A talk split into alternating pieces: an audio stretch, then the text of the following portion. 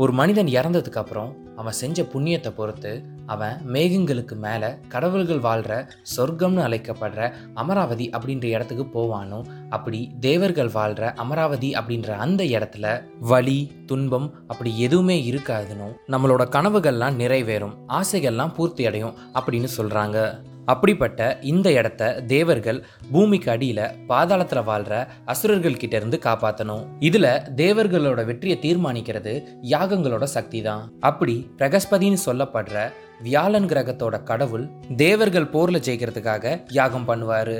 அப்படி அவர் செய்யற யாகம் முழுமையடைய அவருக்கு உதவி செய்யறது நட்சத்திரங்களோட கடவுளான தாரா.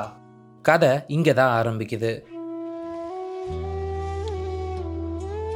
ஒரு நாள் தாரா தான் கணவன் பிரகஸ்பதியை விட்டு நிலவோட கடவுளான சந்திரன் கூட போயிடுறாங்க. அதுக்கு காரணம் அவளோட கணவன் தன்னை விட யாகங்கள் மேலே தான் அக்கறை அதிகமாக வச்சிருக்காரு. தன்னை கவனிச்சுக்க மாட்டேங்கிறாரு அப்படின்ற எண்ணம். அதனால தான் தன்னை விரும்புகிற சந்திர பகவானோட போயிடுறாங்க. உடனே இதை தெரிஞ்சுக்கிட்ட பிரகஸ்பதி தேவர்களோட அரசனான இந்திரன் கிட்ட கோவமாக உங்களோட யாகம் முடிவடையணும்னா என் மனைவி ஏன் கூட திரும்ப அனுப்பிச்சு வைங்க அப்படின்னு சொல்றாரு. அப்போ தேவர்கள் ரெண்டா பிரிஞ்சு வாக்குவாதம் நடக்குது. சிலர் அவளை வெறும் யாகம் முடிவடைகிறதுக்கு ஒரு பொருளாக தான் பார்த்தாங்க. அதனால அவளை அவன் கணவனோட அனுப்பிச்சு வைக்க சொன்னாங்க.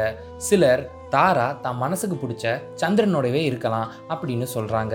இப்படியே வாக்குவாதம் போயிட்டு இருக்கும்போது இந்திரன் தாராவோட சந்தோஷத்தை விட தேவர்களோட யாகம் தான் முக்கியம் அப்படின்னு தாராவை பிரகஸ்பதியோடவே அமுச்சு வச்சிடுறாங்க.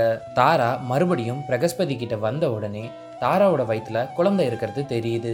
உடனே பிரகஸ்பதியும் சந்திர பகவானும் தான் தான் இந்த குழந்தையோட அப்பா அப்படின்னு உரிமை கொண்டாடிட்டு இருக்காங்க.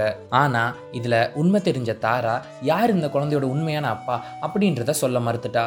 அப்போ அவ வயிற்றுல இருந்த குழந்தை உண்மையை தெரிஞ்சுக்கிறதுக்காக அம்மா நான் யாரோட விதையிலிருந்து உருவான கனி அப்படின்னு கேட்குது இப்படி பிறக்கிறதுக்கு முன்னாடியே உண்மையை தெரிஞ்சுக்கணும்னு துடிக்கிற அந்த குழந்தைய எல்லாரும் புத்தியோட கடவுள் அப்படின்னு சொல்ல ஆரம்பிச்சாங்க.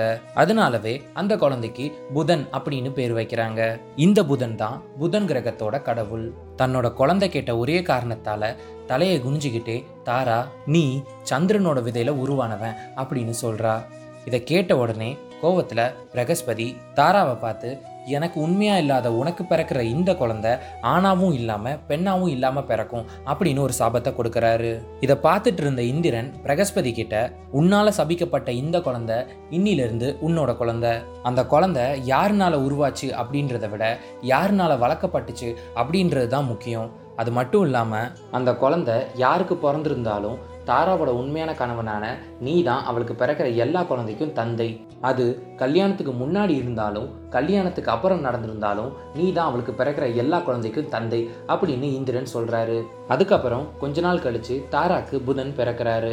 சந்திர பகவானுக்கு பிறந்திருந்தாலும் பிரகஸ்பதி தான் அந்த குழந்தைய வளர்த்துக்கிட்டு இருக்காரு. வளர்ந்ததுக்கு அப்புறம் புதனுக்கு தன் வாழ்க்கையை யார் கூட பகிர்ந்துக்க போறோம் அப்படின்ற ஒரு கேள்வி வருது. அப்போ தாரா இந்த உலகத்துல எல்லாமே காரண காரியங்களோட தான் நடக்குது.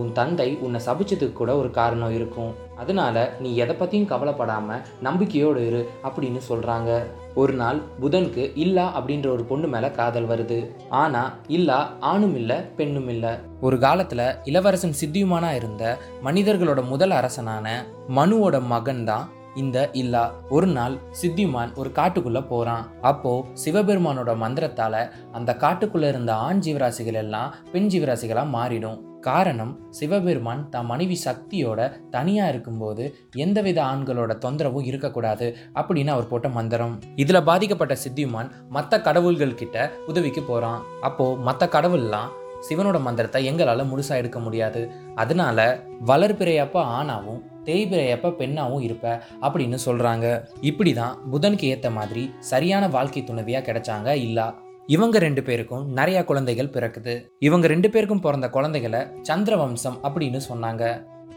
இப்படிதான் சந்திர வம்சம் உருவாச்சு.